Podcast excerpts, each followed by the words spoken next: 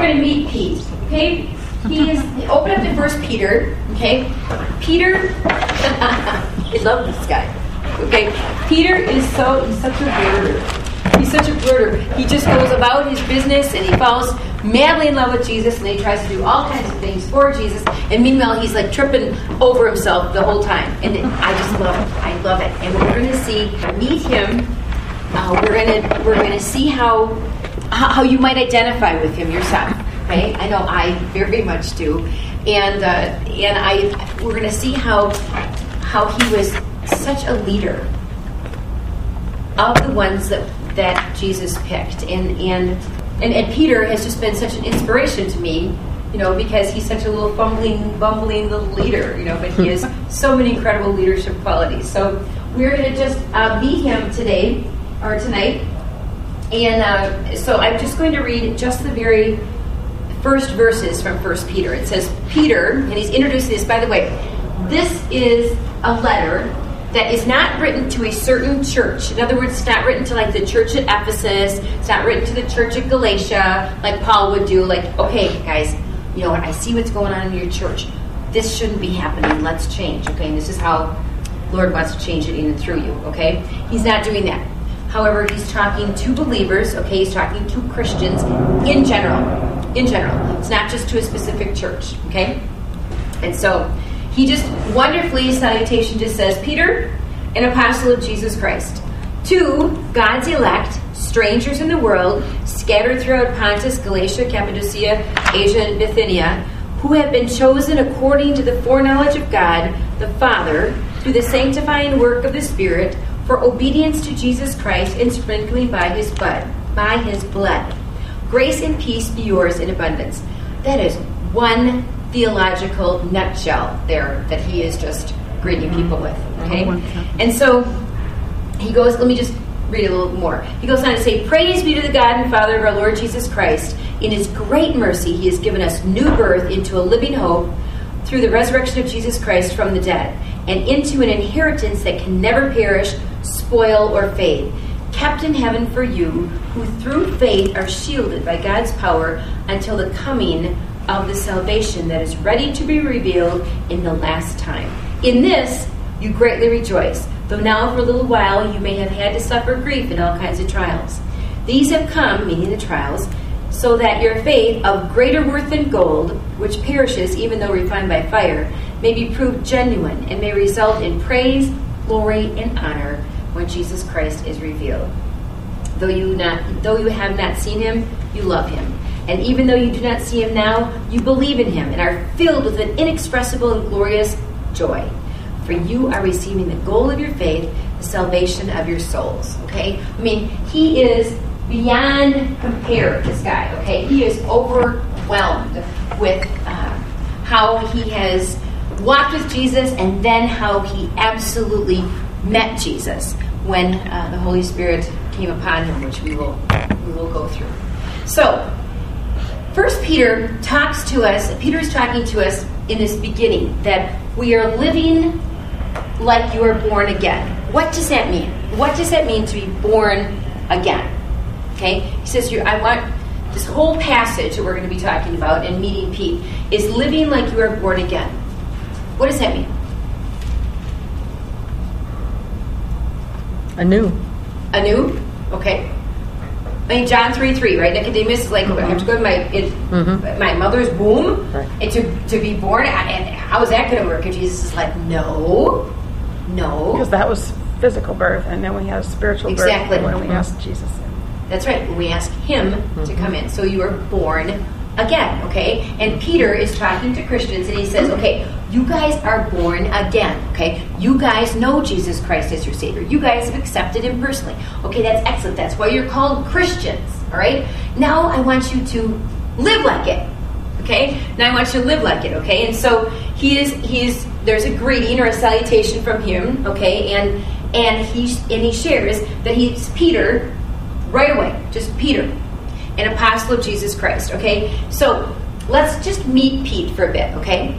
He was chosen second as a disciple of Jesus Christ. Okay, he was chosen second. His brother, do you remember his brother's name at all? Andrew. okay, his brother Andrew, was chosen first. Okay? And Peter, however, is mentioned first more than Andrew. Okay? These are just, you know, as you studied, you just note all of these different um, situations about Peter. And, and so I wrote them down, okay? Now, an apostle means that he's a special messenger, you know, an absolutely chosen special mes- messenger. Say that a couple times. Special messenger of Jesus Christ, okay? And he had, Jesus delegated authority to him for special tasks. All right? Right, so Pete, right? Now, Peter was not merely an apostle, but there was a sense that he was the leader of this whole apostolic group. Okay? Meaning of the disciples, okay? Of, of the ones that were chosen, 12, okay? So, Peter was an important and influential guy, okay, in the early church. We're going to learn about that, okay?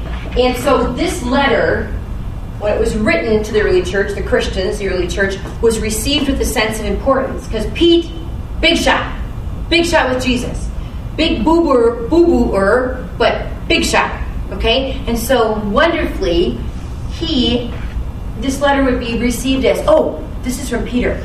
You know, heads up, we need to listen to this, okay? All right, so Peter's name, this is this is fascinating. Peter's name is mentioned in the Gospels more than anybody else's except the name of Jesus. Gospels Matthew, Mark, Luke, John.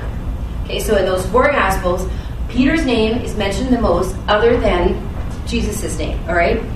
And no one speaks as often as Peter, okay? Now, Jesus speaks more to Peter than to any other individual. Probably because he needed to. Okay, all right, you know, because as we see who Peter is, probably because he needed to, right? Um, and and I'm telling you, it wasn't just rebuking him; he was the most praised apostle, and he was the most rebuked apostle. Okay, Peter, nice job. I mean, just cranking, and then oh, right, the mountaintops, just like yeah, Pete, man, you're my man, right? Wham! Oh, Peter, cutting off the guy's ear as I go over the cross. No, no, no, no. no. Here, Malchus, you know, puts his ear back on. him. No, no, no, right? I mean, just praise, praise, praise, and then rebuked, okay? So Jesus rebuked Peter more than any disciple, okay? And here's the deal Peter was the only disciple who dared to rebuke Jesus. Okay? Uh, and we'll learn what he did with that, okay? Okay, now, Peter confessed Jesus more boldly and accurately than any other disciple, okay? But Peter did what with Jesus? He not only confessed, he denied him. Okay? Man, Jesus, uh, you are the Christ, the Son of the living God. And a little girl comes up to him at the fire. Aren't you one of the followers? Oh, no, no. What? What? what? Huh? Don't even know the man. Haven't seen him. What? Woo. Right? I mean, denies him. Totally denies him, okay? More forcefully, more publicly than any other disciple. But don't you love our heroes of the faith, don't you mm-hmm. love the fact that he was the most praised mm-hmm. disciple, but he was the most rebuked disciple? He rebuked Jesus. You know, he was the most, you know, confessed Jesus more boldly and told exactly who he is, right? Remember, this is the early mm-hmm. Christian church. Okay? Okay, so I mean he was he was stepping out. But then at the same time he denied Jesus. Okay, more forcefully and, and publicly than any other disciple as well, okay? And Peter alone among the disciples was addressed by Jesus as Satan. When Peter was getting in the way of Jesus going to the cross, getting in the way, getting in the way, Jesus turned around and said, Get behind me, Satan, to Peter. Oh. Yeah. Out of Jesus' mouth, right? What? This is who he is. This is who he is, okay? And he's prominent. He's prominent in our gospel records, okay? And and so I want you to get your Bibles ready because I want you to look at some of these um, important mentions of Peter in the four Gospels because this is going to give you a flavor of, of Peter who wrote First Peter, the epistle, okay, to, to Christians such as us, all right? So let's look at Mark 1, okay, it's Matthew, Mark, Luke, let's see, Matthew, Mark, Luke, John, okay, it's the second uh, book of the New Testament, okay? Mark 1, 35 through 39. And uh, let's see, we're going to go through quite a few of these things. I want you to see uh, what this is, all right? Um, I read that, please? Sure. Very early in the morning, while it was still dark, Jesus got up, left the house, and went off to a solitary place where he prayed. Simon and his companions went to look for him, and when they found him, they exclaimed, Everyone is looking for you.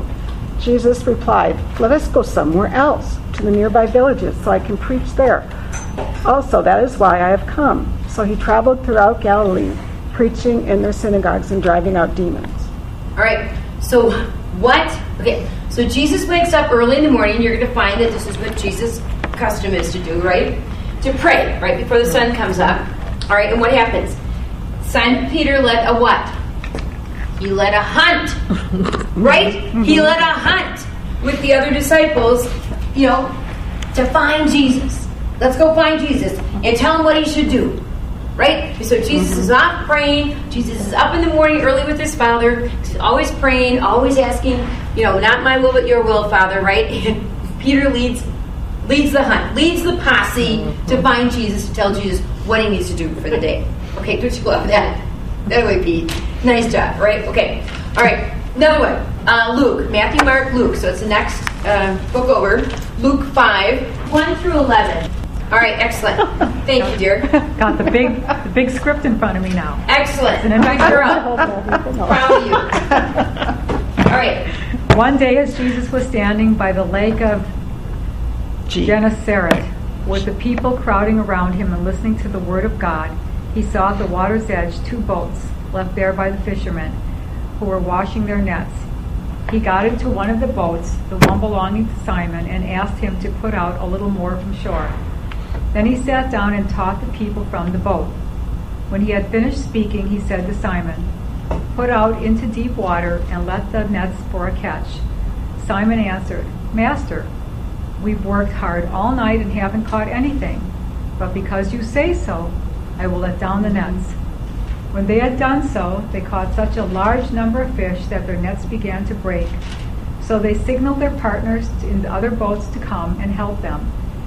And they came and filled both boats so full that they began to sink.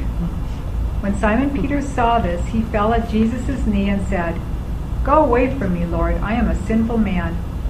For he and all his companions were astonished at the catch of fish they had taken, and so were James and John, the sons of Zebedee, Simon's partners. Then Jesus said to Simon, Don't be afraid. From now on you will catch men. So they pulled their boats up on shore, left everything, and followed him. Excellent. Excellent. There's a story, right?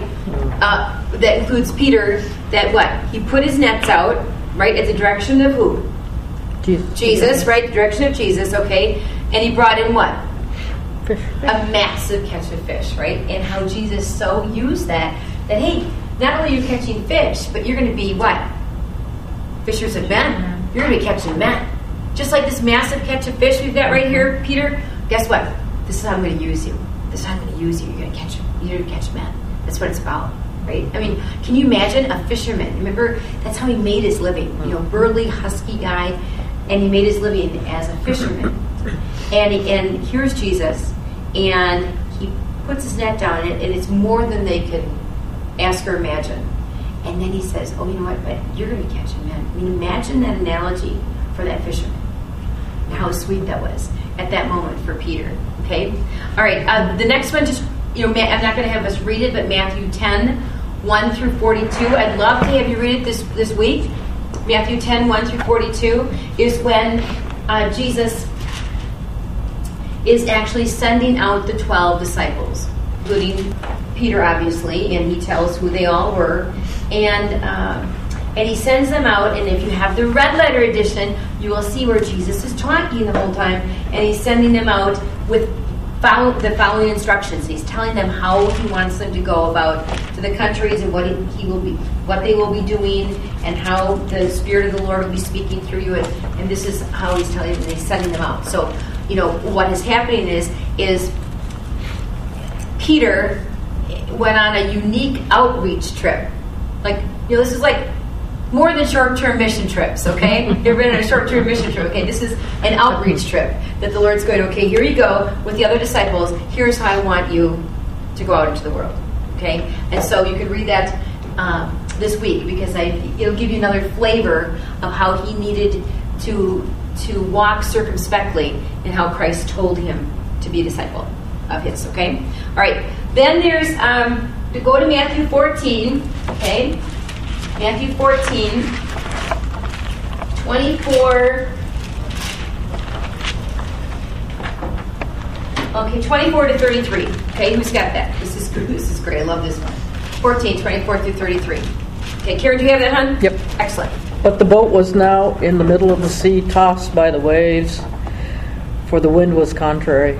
Now, in the fourth watch of the night, Jesus went to them walking on the sea. And when the disciples saw him walking on the sea, they were troubled, saying, It is a ghost! And they cried out for fear. But immediately Jesus spoke to them, saying, Be of good cheer. It is I, do not be afraid. And Peter answered him and said, Lord, if it is you, command me to come to you on the water. So he said, Come. And when Peter had come down out of the boat, he walked on the water to go to Jesus. But when he saw that the wind was boisterous, he was afraid, and beginning to sink, he cried out, saying, Lord, save me! And immediately Jesus stretched out his hand and caught him and said to him, O you of little faith, why did you doubt? And when they got into the boat, the wind ceased. Then those who were in the boat came and worshipped him, saying, Truly, you are the Son of mm-hmm. God. Truly, you are the Son of God, right? Okay, what's happening in this scene? What's going on with Peter? Faith and doubt. Yeah, no kidding, faith and doubt. No kidding, faith and doubt, okay? He was the one that did what? Stepped out. He stepped out of the boat. During what? Nice calm little storm, little ice on the lake, right? No, no, no. During a raging storm, okay? Mm-hmm. At one point, you guys, when you're reading this, you know, write, you know, write these down so you can reread them this week, okay? But you have to remember, at one point, there is where Peter has thought, I need to go to the Lord. Mm-hmm. All right, and he's got his foot in the boat, and he's got the other foot like this. And at one point, he has to make the decision mm-hmm. to put his weight on this foot. Mm-hmm. Okay? I mean, you can stay like this all the time with Jesus if you want. Okay? You can stay just like this. You know, half in the boat, half out of the boat. Well, you know, I should go. Because, well, yeah, I don't know if I try. Right? But once you take your physical weight and put it on the properties that really shouldn't hold you, other than Jesus, now you're walking on water. Now you're walking on water. Now it's the faith walk. Now it's the book that Stuart Briscoe wrote. That this is just um, is it's a tremendous book. I like to find books that will be supplementary to what our study is, so you can be in a book as well. And it's all about um, brave enough. It's called Brave Enough to Follow. Okay, and it's all about Peter and about how he walked. You know, he's the only one who did. He stepped out and he was brave enough to follow. Okay, and and it's wonderful because it gives chapters. It's all about Peter. Gives chapters, and then at the end of the chapter, it sort of has you answer some questions. He stepped out onto the water dur- during a raging storm, and he walked on the water with Jesus. And then, if you read right here, thirty-three, then those who were in the boat, what did they do? Worshipped Worshipped him. him, saying what? Truly, Truly, you are the Son of God. Okay? Men were worshiping the living God at that point, right there in that boat, knowing that truly that you are the Son of God. Okay? And and Peter, Peter God used Peter and and Peter's heart to have people worship at that very point. I love that. Okay? Uh, let, let's see, John 6. Let's go to John 6, 68 and 69. Simon Peter answered him, Lord, to whom shall we go? You have the words of eternal life. We believe and know that you are the Holy One of God. Okay, what is he saying to him? Peter's the one who said what? Lord, to whom shall we go? You have the words of eternal life. Also, we have come to believe and to know that you are the Christ, the Son of the living God. Okay, he proclaimed. He mm-hmm. proclaimed that Jesus was more than a prophet, more than a teacher. Peter proclaimed that Jesus is the Christ, the Son of the living God. I mean, boldly, he proclaimed that. Okay? So, I mean, remember in the beginning we were like, he praised, he proclaimed, he was rebuked. I mean, that's who Peter is, okay, or who Peter was, all right? Uh, Matthew 17, 1 through 9. Favorite, I love this story, one of my favorite stories. Okay, I'll read this one. Sorry, went. After six days, Jesus took with him Peter, James, and John, the brother of James, and led, up, led them up a high mountain by themselves. There he was transfigured before them. His face shone like the sun, and his clothes became as white as the light. Just then, there appeared before them Moses and Elijah talking with Jesus. Okay, you guys get this picture? Mm-hmm. Okay, here they are. Mountain, high mountain, by themselves, okay? His face shone like the sun, mm-hmm. all right? His clothes became as white as light. And you're standing there and you're like, mm-hmm. whoa, this is amazing, okay? And then who appears? Moses Moses, come on, Big Mo, Ten Commandments, Big Mo, right? You know, it's all about him, right? Right? Mm-hmm. And Elijah the prophet.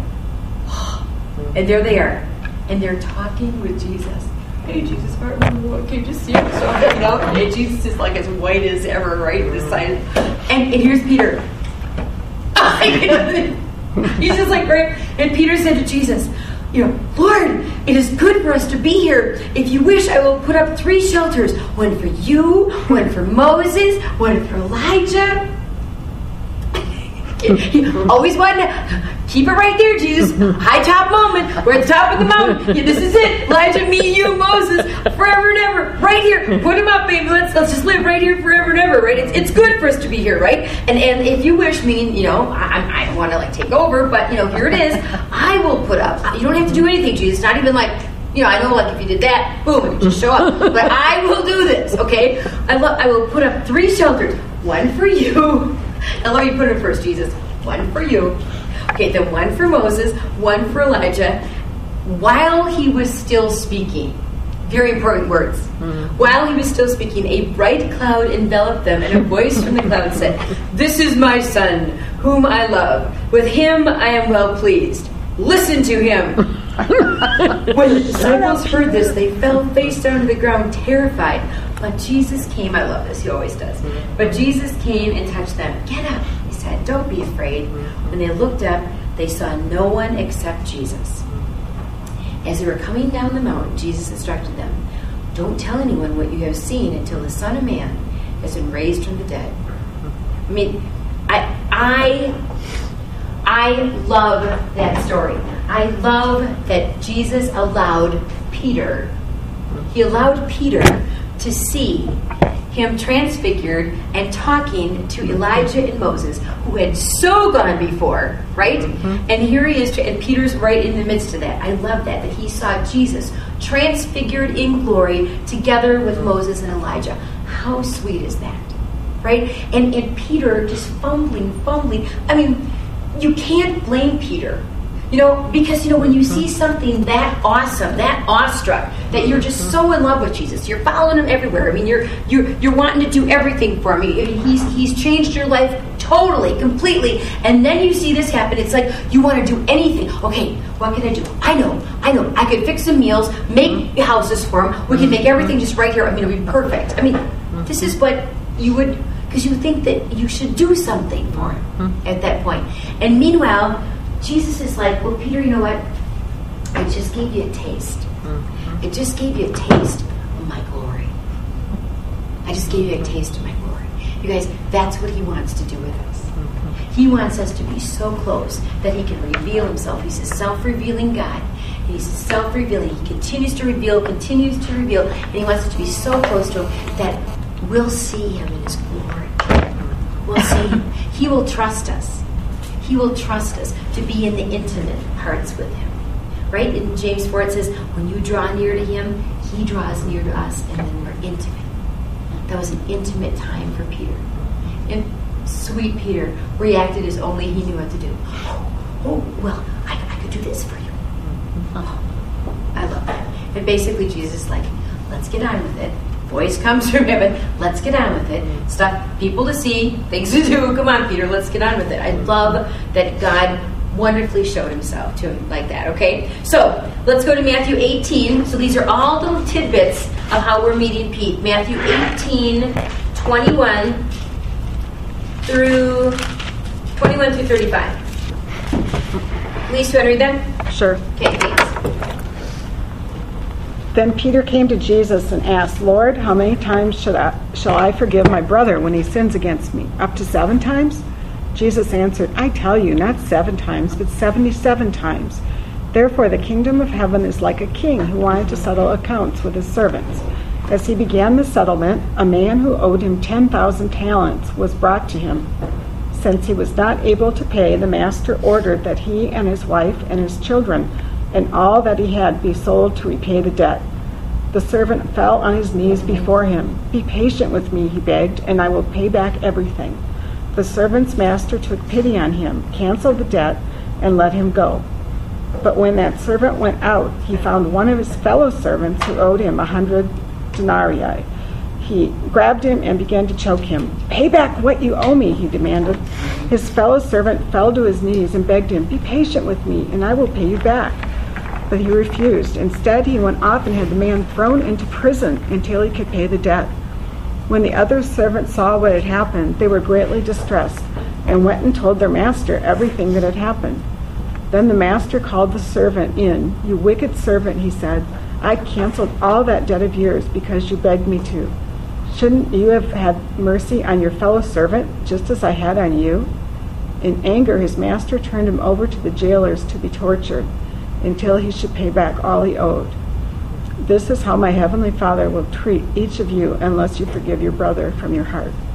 Okay, so Jesus goes in this complete parable of the unmerciful servant because Peter comes to him and, and obviously it's on his heart. He, you know, Jesus, I'm thinking, uh, and I'm sure it's something to do with the disciples or his family or something because it's on his heart, right? He says that Peter came to Jesus, so in other words, he sought him out, came to Jesus, and he asked, Lord, how many times shall I forgive my brother when he sins against me? And then you can just see, like, this is pretty much like up to seven times. I feel like that's pretty good, right? I mean, the same offense seven times, that's pretty good. I mean, I can just see him, right? But how sweet is that? He's the one that goes up to Jesus, who's the Son of God, his teacher, his friend, the prophet, the Messiah. Says, How many times? And then Jesus wonderfully is able to just expound. Oh no, that Peter, hon. Here, here, let me just tell you a story. You know, don't you love how you know parables are are earthly stories with a heavenly meaning? Okay, and wonderfully just says, "Hey, Peter, here's how it goes. It doesn't matter. You just keep forgiving him. Okay, that's how it goes. Can you just see Peter? Not necessarily what I wanted to hear, but mm, good story, Jesus. Right? I'm sure of it. Good story. All right. All right. So he was the one who asked Jesus how many times you should get, forgive a brother, okay? All right, look at Matthew 19, 27 through 30. Karen, you have that? Yeah. Thanks. Then Peter answered and said to him, See, we have left all and followed you. Therefore, what shall we have? So Jesus said to them, Assuredly, I say to you, that in the regeneration, when the Son of Man sits on the throne of his glory, you who have followed me will also sit on twelve thrones, judging the twelve tribes of Israel. And everyone who has left houses or brothers or sisters or fathers, or mother or wife or children or lands, for my name's sake shall receive a hundredfold and inherit eternal life. But many who are first will be last, and the last first. Okay. Once again, Peter is the one who goes out. Now, see, this this should give us lots of hope, ladies, because he loves when we ask him. When you say, you know what, Lord, I, I, I just want to be honest with you, I'm going to ask you this. What does he say? No, not now. Sorry, don't have time. You know, no, he doesn't have. Any of those attributes, right? Because he's omniscient, he's omnipresent. He's, I mean, that's who he is. He knows the end from the beginning, the beginning from the end. He wants to reveal himself to you. He wants you to ask that. He doesn't. He knows every thought before one of them has come to be, right? So he loves it. Peter is the one that sort of boldly goes up, and, and maybe the other disciples are like, you know, Peter, you always Yeah. ask Jesus, you know, like the best I just right? I mean, like, you know, get Mikey to do it. Mikey will do it, you know. And like, I just see that pushing Peter up there, right? And Peter is the one who asked Jesus after the encounter with the rich young ruler, okay, what the disciples would receive, okay. Now, I'm sure the disciples were asking Peter this because all the disciples were thinking is Peter's the one who asked, okay.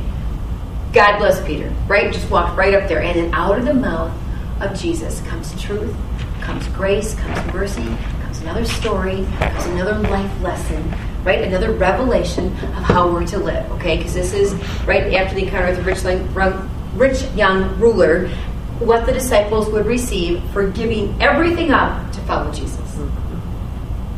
He dropped his nets and followed Jesus. Mm-hmm. I mean, that was it. Bam. Mm-hmm. Okay. Now we know in Scripture that it, that Scripture talks about Peter's mother-in-law, and if you have a mother-in-law, it means you have a wife. Wife. Okay, even though it never mentions his wife. Okay, but he followed everything. He dropped his nets mm. and followed him.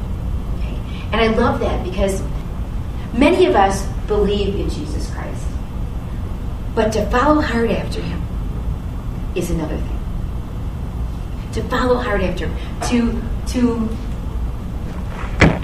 really have that one goal in life, to know him personally and passionately and powerfully, and then to have him rule over every area of your life, to follow hard after him, it is another thing. You know that it, it goes from well, it's just not about salvation. It goes to that discipleship. It goes to that man and I want to follow the rest of my days. And that's what Peter is is doing. And, you know, and he's asking humanly, which is what we tend to do. What are we going to receive for giving up everything? Bingo, your life forever, forever. Because Jesus says in John 14, 6, by the way, I'm the way, I'm the truth, I'm the life. No one comes to the Father except through me, right? And so Peter wonderfully asked Jesus that, right? Let's go to John 13. 5 through 16 Yeah, or 17. yeah, yeah, yeah. Jesus washing his disciples' feet. Okay, let's let's look at five. After that, he poured water, meaning Jesus, into a basin, and began to wash his disciples' feet, drying them with the towel that was wrapped around him. He came to Simon Peter, who said to him, "Lord, are you going to wash my feet?" Jesus replied, "You do not realize now what I am doing, but later you will understand." No, said Peter, you shall never wash my feet. Here's those big honking feet and sandals that are dusty and dirty and, and wonderful. Jesus is the servant leader, right? And he leans down, takes off his outer garment, and washes his disciples' feet, dries them tenderly, looks into their eyes. Hmm. No, said Peter, you shall never wash my feet. Jesus answers, Unless I wash you, you have no part with me. then, Lord, Simon Peter replied, Not just my feet, but my hands and my head as well. He's never lukewarm. Never enough. It's never lukewarm. Never enough. Well, you know what? If that's what it means, then, well, you better cleanse all of it. I'm telling you, not just my feet. It's every part of me. And that's what he's saying, right? That's what he's saying to him, right? Mm-hmm. Then, you know, unless I wash you, you have no part with me. Then, Lord, Simon Peter replied, not just my feet, but my hands and my head as well. Jesus answered, a person who has had a bath which maybe you haven't had in a while, Peter. Okay. A person who has had a bath needs only to wash his feet.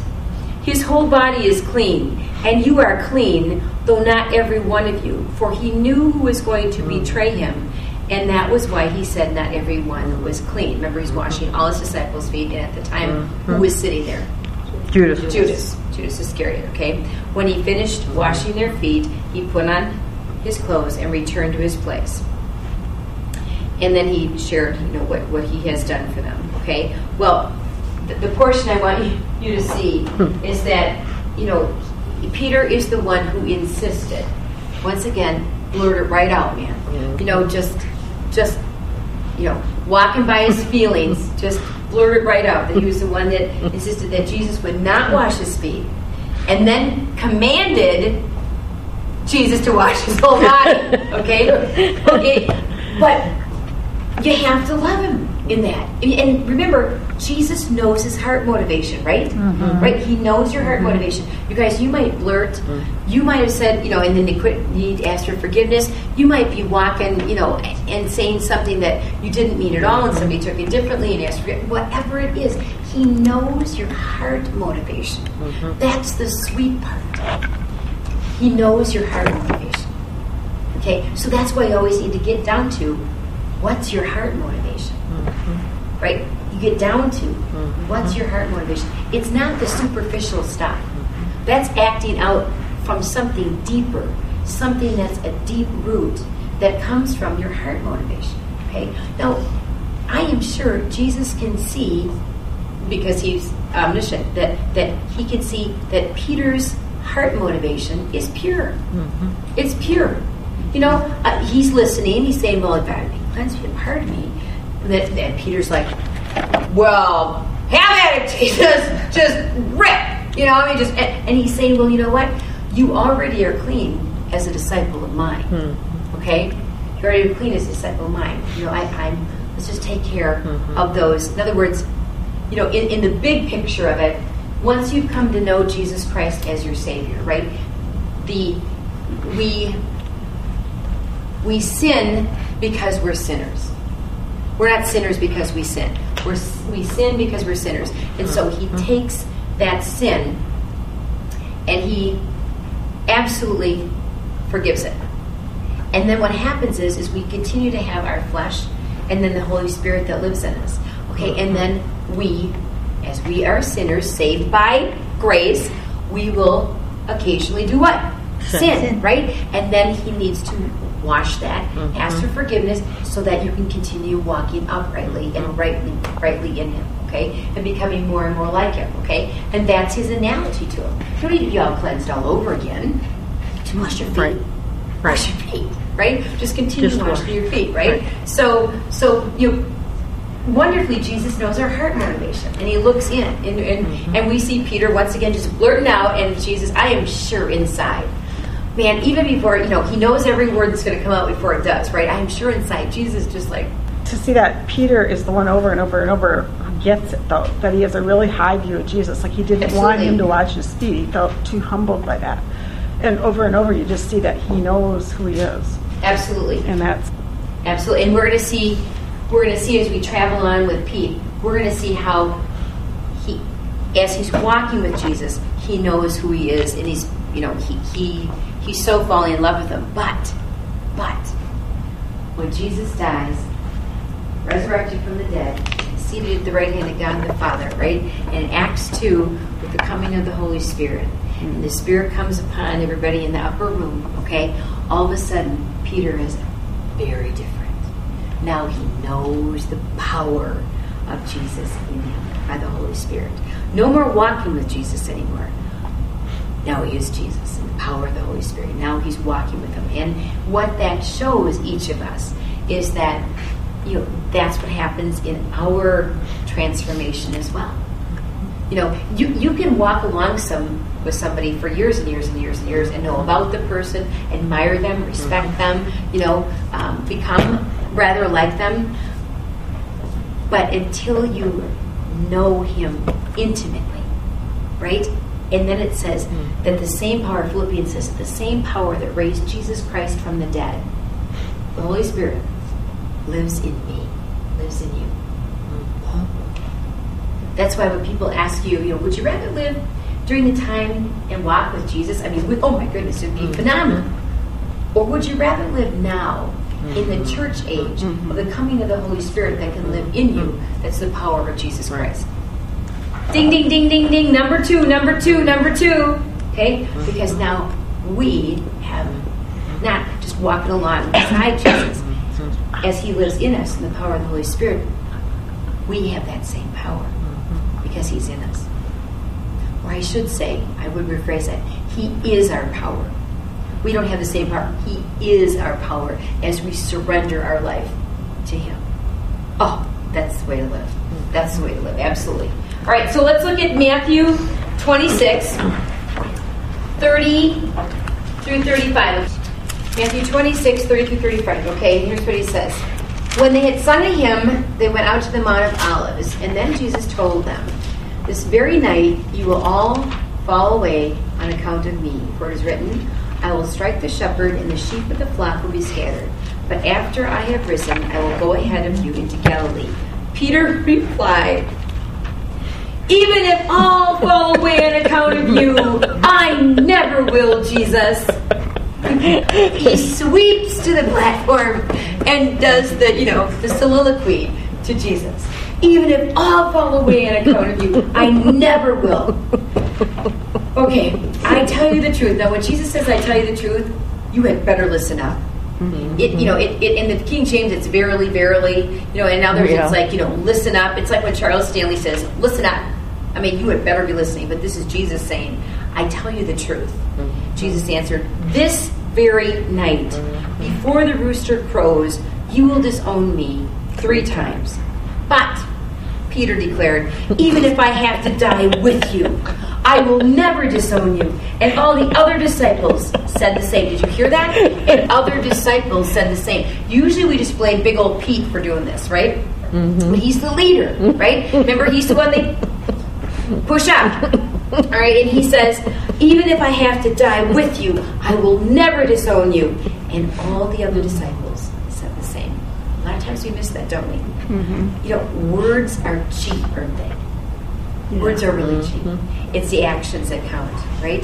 It's the absolute actions that count. So what happens here is he heard Jesus predict that he would deny him three times, and Peter replies, I think you're mistaken. How many times do we do that? I do, don't you? Don't you go, Jesus, you know, the word of God, and you're like, ah.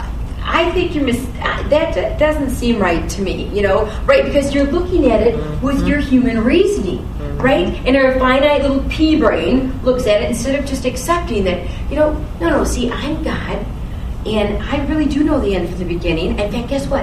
I'm the one who shapes the future. Not only do I know the future, I shape it. Okay? So, Peter, you know, um, when you're replying this, I already know what you're going to do. Absolutely. But you could do anything hmm. as all God. Walk through anything as all God. He had to learn obedience hmm. as all man. As all man. How sweet that is to us hmm. Right? How sweet that is to us. That God would give us His Son to walk this earth so we could see how to walk in obedience. Right? And so I love that. Right? He heard him predict him, and then Peter's like, I think you're mistaken, Jesus. Not me. Right? Oh, sweet guy. All right, so um, John 18, I can hardly wait to talk to him in heaven. I mean, like, Peter, and then, and then of course you were called a rock, so how great is that? John 18, 1 through 11. 18, 1 through 11. And this is when, this is, this is when Peter is starting to get the fire in the belly, right? Okay. So, when he had finished praying, Jesus had left, left with his disciples and crossed the Kidron Valley. On the other side, there was an olive grove, and his disciples went over to it. Now, Judas, who betrayed him, knew the place because Jesus had often met there with his disciples. So, Judas came to the grove, guiding a detachment of soldiers and some officials from the chief priests and Pharisees. They were carrying torches, lanterns, and weapons. Do you guys remember that in the Passion of the Christ? Mm-hmm. Remember how vivid mm-hmm. that was? Have you ever seen Passion of the Christ? Mm-hmm. Oh, oh, you have to see it. Oh, you have to see it. I have the DVD. Who hasn't seen it? Okay. every Easter. Oh, it's phenomenal. I will bring it for you. The, that movie is so amazing. I mean, I have to turn away mm-hmm. Yeah, I think Yeah, really it's, it's intense. amazing. from Yeah. what happens to Jesus. I mean, I mm-hmm. have to turn away. I mean, mm-hmm. uh, to think that I put him on that cross, I have to turn away. It's and, and so I remember this portion vividly. They were carrying torches, lanterns, and weapons. Jesus, m- remember, knowing all that was going to happen to him, okay, went out and asked them, "Who is it you want?" Mm-hmm. Jesus of Nazareth, Nazareth, they replied, I am he. Jesus said, I love how he said, I am there. He, Jesus said, and Judas the traitor was standing there with them. When Jesus said, I am he, they drew back and fell to the ground. Why do you think they drew back and fell to the ground? Because he's the great I am, right? At that moment, he's revealed as the great I am, okay? Uh, again, he asked them, Who is it you want? And they said, Jesus of Nazareth. I told you that I am he, Jesus answered. If you are looking for me, then let these men go. This happened so that the words he had spoken would be fulfilled. I have not lost one of those you gave me. Then Simon Peter, who just happened to have a sword on him, okay, drew it and struck the high priest's servant, cutting off his right ear. The servant's name was Malchus. Jesus commanded Peter, commanded Peter, pull your sword away. Shall I not drink the cup the Father has given me? Okay, now, you have to feel for Peter here. You have to. Put yourself in Peter's spot. Okay? He sees all this, he knows what's happening, he, he's, he's getting a, a taste of what this Jesus has become so precious to him, his life, his everything. And and Peter's like, I have to lash out. This can't possibly mm-hmm. happen. And people are coming to take my Jesus. And so his natural reaction mm-hmm. would be to react, wouldn't it? Mm-hmm. To react. He's got a sword on. But thankfully, it was only Malchus's ear. Okay, and and I could just see. I could I could just see Jesus. Knowing everything that's going to happen, also knows this is going to happen, right? Meanwhile, you have to remember Jesus is I mean is always praying. I mean praying as a drops of blood. I mean he knows that he's going to be taking the whole mm-hmm. sin of the whole world, past, present, future. He mm-hmm. took the sin that ever was and ever will be on him at the cross, okay? And he hung there for you and I. And he knows that this is what he's going to be doing. Mm-hmm. And that's why he says, um, that's why he says, where is that? Uh, commanded Peter, Put your sword away. Shall I not drink the cup the Father has given me? Right? Nevertheless, not my will, but your will be done, Father. Okay? In other words, he said, You know what? I need to walk forward here, Peter. You can't get in the way. I know you love me, but I, I love you more, and this is what I need to do. This is why I came. Right? And here's Peter, just, you know, brokenhearted, I'm sure at this point. But you guys, it, it shows to me time and time and time again, you have to let someone have the cup that God has allowed them to have. Because if you take away their cup, okay, maybe it's a cup of, I don't know, grief, sorrow, health, um, uh, joy, um, uh, financial struggle, uh, whatever it is, whatever that cup is, hmm. okay, you need to let that person have that cup. Because it's through that cup that God is going to work miraculously. Hmm. That, you know, He'll either bring them to know Jesus personally, or He'll, you know, the family, or what, whatever it is that He plans. You don't want to get in the way and, have, and take somebody's cup from them that Jesus has for them. Like, for instance, you know, um, many of you know I didn't come to know Jesus till I was 31 years old. I didn't know Him as my Savior, and uh, and I know that I know that my mom, because she prayed for me for years and years and years and years and years, and I am sure many at times she wanted. She, you know, she wanted to take the place, or she wanted to take my cup. She wanted, you know, to to to catch me, so I wouldn't continue to walk so desperately in sin, okay? But she knew that she knew in Romans where it says, where sin abounds, grace does much more abound. So guess what? No matter how low you go, grace is always there to catch you. Right? God's undeserved favor is always there to catch you. Oh, and what she did is she said, Lord, I lay her at your feet. In fact, there she is, at the feet of the cross, and there she is. And you know what? You love her more than I do. So I'm going to leave her right there. And I'm going to keep my eyes on the prize. And I'm going to walk in the joy. And I know that whatever cup that you have for her, I trust you. Mm-hmm. I trust you implicitly. Because that's how she'll come to know you. Mm-hmm. And she would say, you know, later on in life, she said, Margot, even if I didn't see that this side of heaven, I knew that I knew. Because the Word of God says, I don't want anybody to perish, but for all to come to know you. And that was absolutely, it's whatever cup it was, Lord, don't give her any peace until the peace of Jesus Christ uh-huh. mm-hmm. is her only peace. And so you don't get in in the way of that cup. Mm-hmm. Because you know why? That's exactly the cup that he wants to use to transform you mm-hmm. into the likeness of his son. And so that's why he had to say to Peter, he said, No, no, no. Shall I not drink the cup the Father has given me? And sometimes that cup seems pretty bitter, but it's sweet in the long run. It is so sweet in the long run. So, so Peter had to be um, once again uh, stopped and said, "Okay, you know what? You- I- You're the one who cut off the right ear of Malchus, the servant of the high priest, by the way, Peter, when the soldiers came to arrest me. Okay, but but God already knew. Jesus already knew that that was going to happen. Okay, let's look at. Just write this down. Matthew 26 again, uh, 69 through 75. Okay, and Remember, Peter denies Jesus three times, and then cursing and swearing. I mean, how sad is this? That he doesn't even know the man. Okay, he says the man. He doesn't even know the man, refusing to even recognize the name of Jesus. Okay? I mean, you know, the, the highs and the incredible lows that, that Peter had, that Peter walked through, and and uh, and Jesus used him incredibly. See that that's what you guys. I want you to realize who Pete is because you guys he doesn't use perfect people because then he wouldn't use anybody because none of us. us are perfect. Right. Only Jesus Christ. Okay? Only God the Son, God the Father, God the Holy Spirit. Okay? And otherwise, He wouldn't use any of us. He uses imperfect people. Okay? And and He knows our heart, and He knows how He wants to uh, have us interact and work, and He knows we're going to make mistakes. Okay?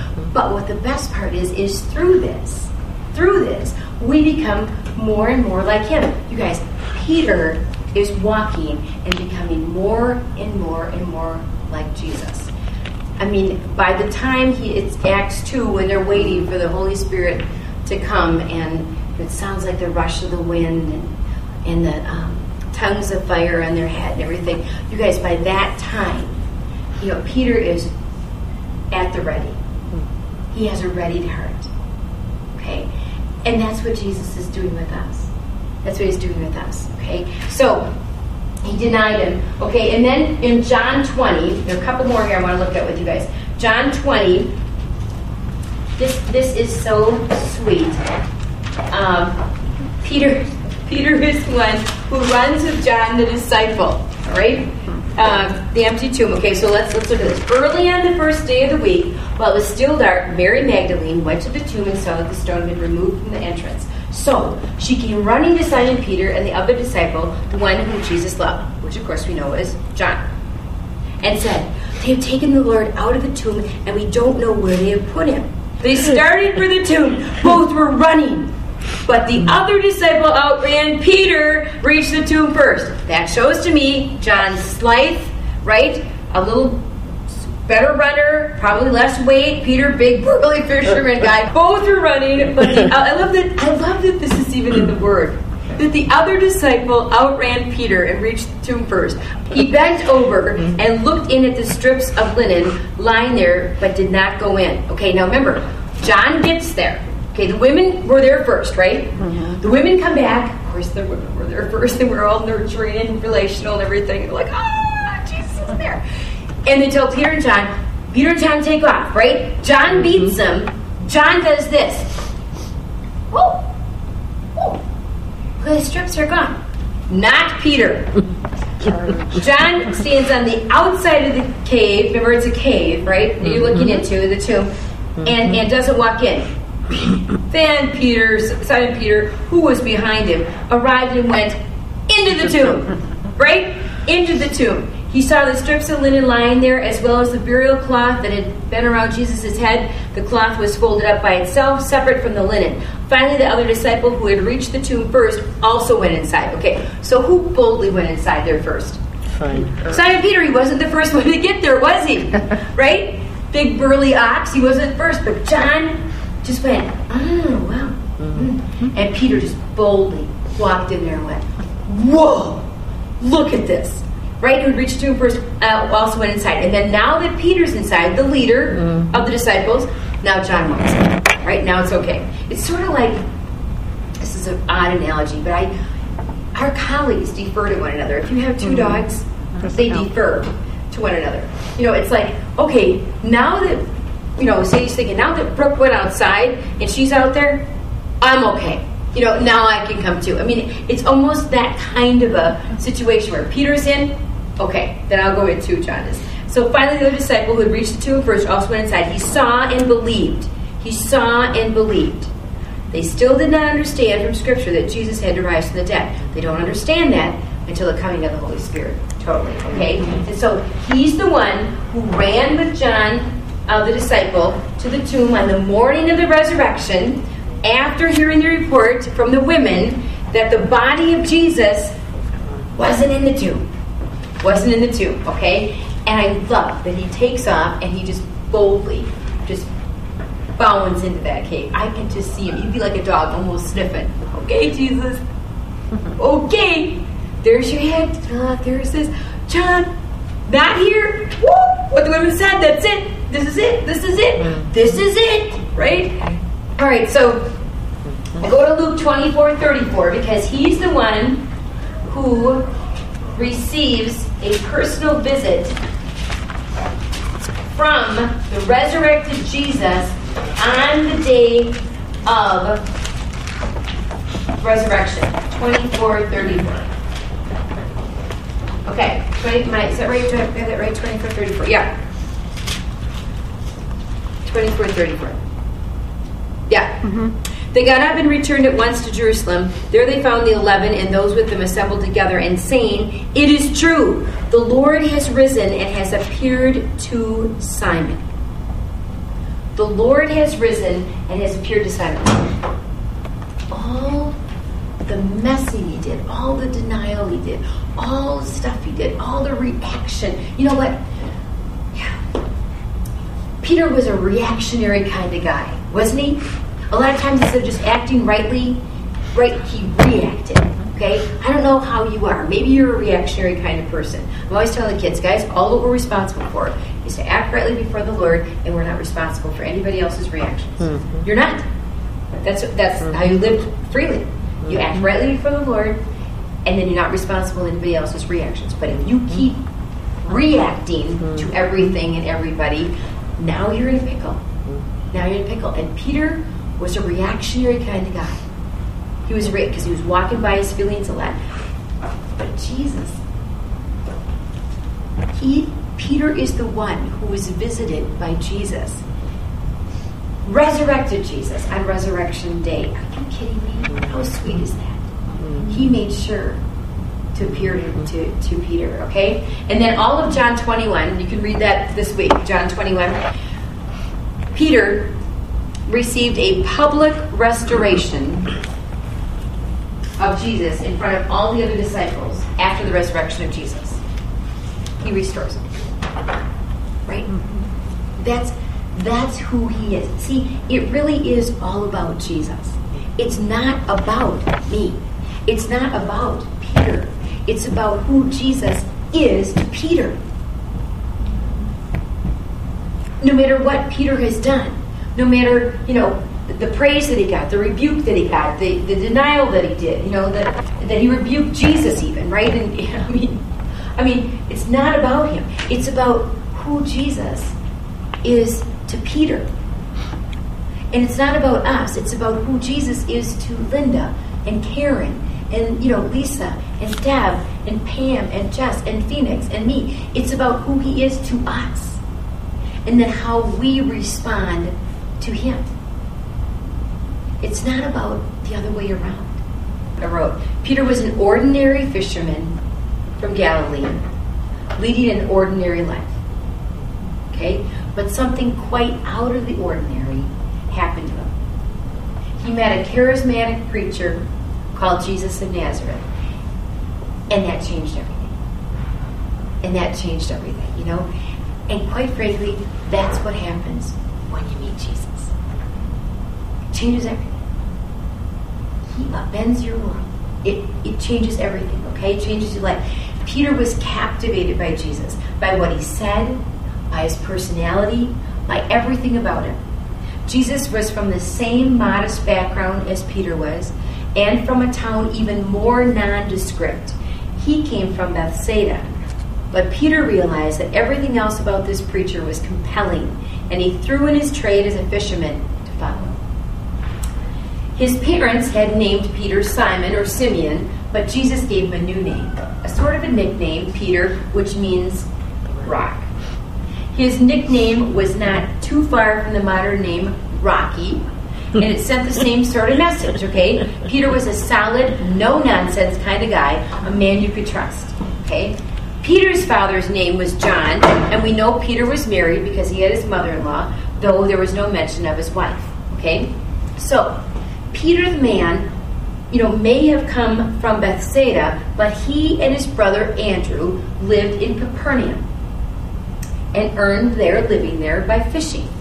They were a partnership with other fishermen, with James and John, the sons of Zebedee. Okay? And so Jesus called all four of these fishermen to follow him. Okay? So they were fishermen and they became fishers of Men. men. Okay? All right, so as we were studying and going through the Word of God, you know what sort of guy was Peter, right? He was very human, like the rest of us. He was very, very human, okay? At times, he was vacillating. At times, he was unsure. At times, you know, um, we'll learn about the Church of Antioch, okay, when he first ate with the Gentiles, and then later he refused to eat with the Gentiles. You'll see how he vacillated, okay? But then you will also see later on in Acts how he became resolute. He knew that he knew that he knew that he knew, okay? All right, so sometimes he was rash, as we saw tonight. Sometimes he was hasty. Sometimes he was irritable. sometimes he was even angry. But overall, he was incredibly capable of loyalty and love to Jesus, that charismatic preacher, okay? Now, he seems to have been unlearned. If you read um, extra biblical studies, that he was not trained in the Mosaic law. Uh, he did not, excuse me, no Greek, which was the scholarly language of the day. He was a slow learner. But when he was entrusted with all kinds of responsibilities, okay, he absolutely was mature and he was absolutely capable, okay? And and to think that he was chosen as an apostle, right? All of those things which we go, oh my, mm, I'm not so sure. That's so encouraging. Mm-hmm. That's so encouraging, okay? And so right from the start, it seems that he was the spokesman, like I mentioned, for the other disciples. In other words, he was a natural leader. He stood out in the group, okay? excuse me, in any list of disciples, Peter's always mentioned first. Always. Okay? And he seems to show, you know, or I should say that seems to show, as he's mentioned first, that he's like Jesus' right hand man. Okay? And there are several incidents in the gospel where it talks about the gospels, I should say, that tell about Peter the man, what he was like as a person. Okay? and we went through the gospels tonight and just saw some of those how Peter was such a person like you and me, like you and me, okay? Um, like, for instance, he was realizing that he was aware of Jesus' divinity. I mean, he said, You are the Christ, the Son of the living God, and he blurted it out, which, quite frankly, demonstrated his faith. It demonstrated his faith and it demonstrated his insight. And by nature, he was a blurter he just blurt things out, okay? And when Jesus said at the Last Supper that he, you know, that he would only accept his friends whose feet had washed, what did he say? No, wash all of me, okay? And his head even. right? So he just blurted things out. And then of course we heard he denies Jesus, all right? He denied that he knew Jesus, and and that you know what that is? That's a failure of courage. That's a failure. Have you ever been there? Mm-hmm. A failure of courage. Jesus says, you know what? Just share with this person. This person needs to be poured into.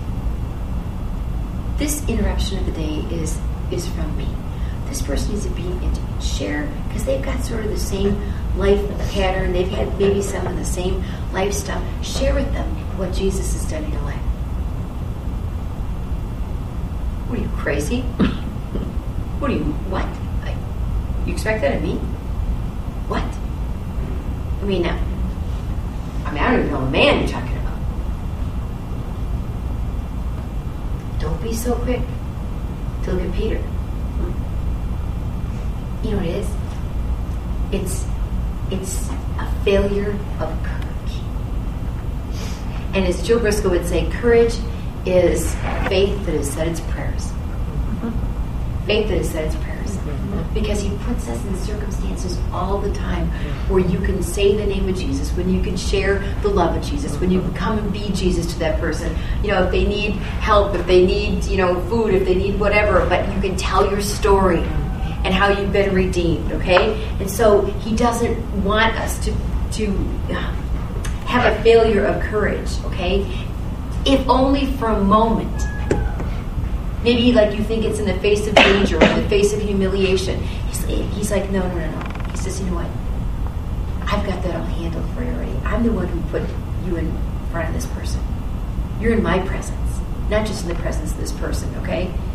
But then, after he had that failure of courage, what did he do? He walked on the water. He walked on the water. He walked right out to Jesus. He had to take his body weight from this foot to this foot. And he walked on the water, okay? All right. Both of those, denying Jesus and walking on the water, and then he started to go under, okay? All right, those were just short lived lapses, okay? I want you to understand that as we go through life, guys, things like this are going to happen, all right? Mm-hmm. They're short lived lapses, okay? It's not a loss of faith in Jesus. It's a short lived lapse, is what's happened, okay? Right, and what happens is, is, is you acknowledge what you've done, as Peter did.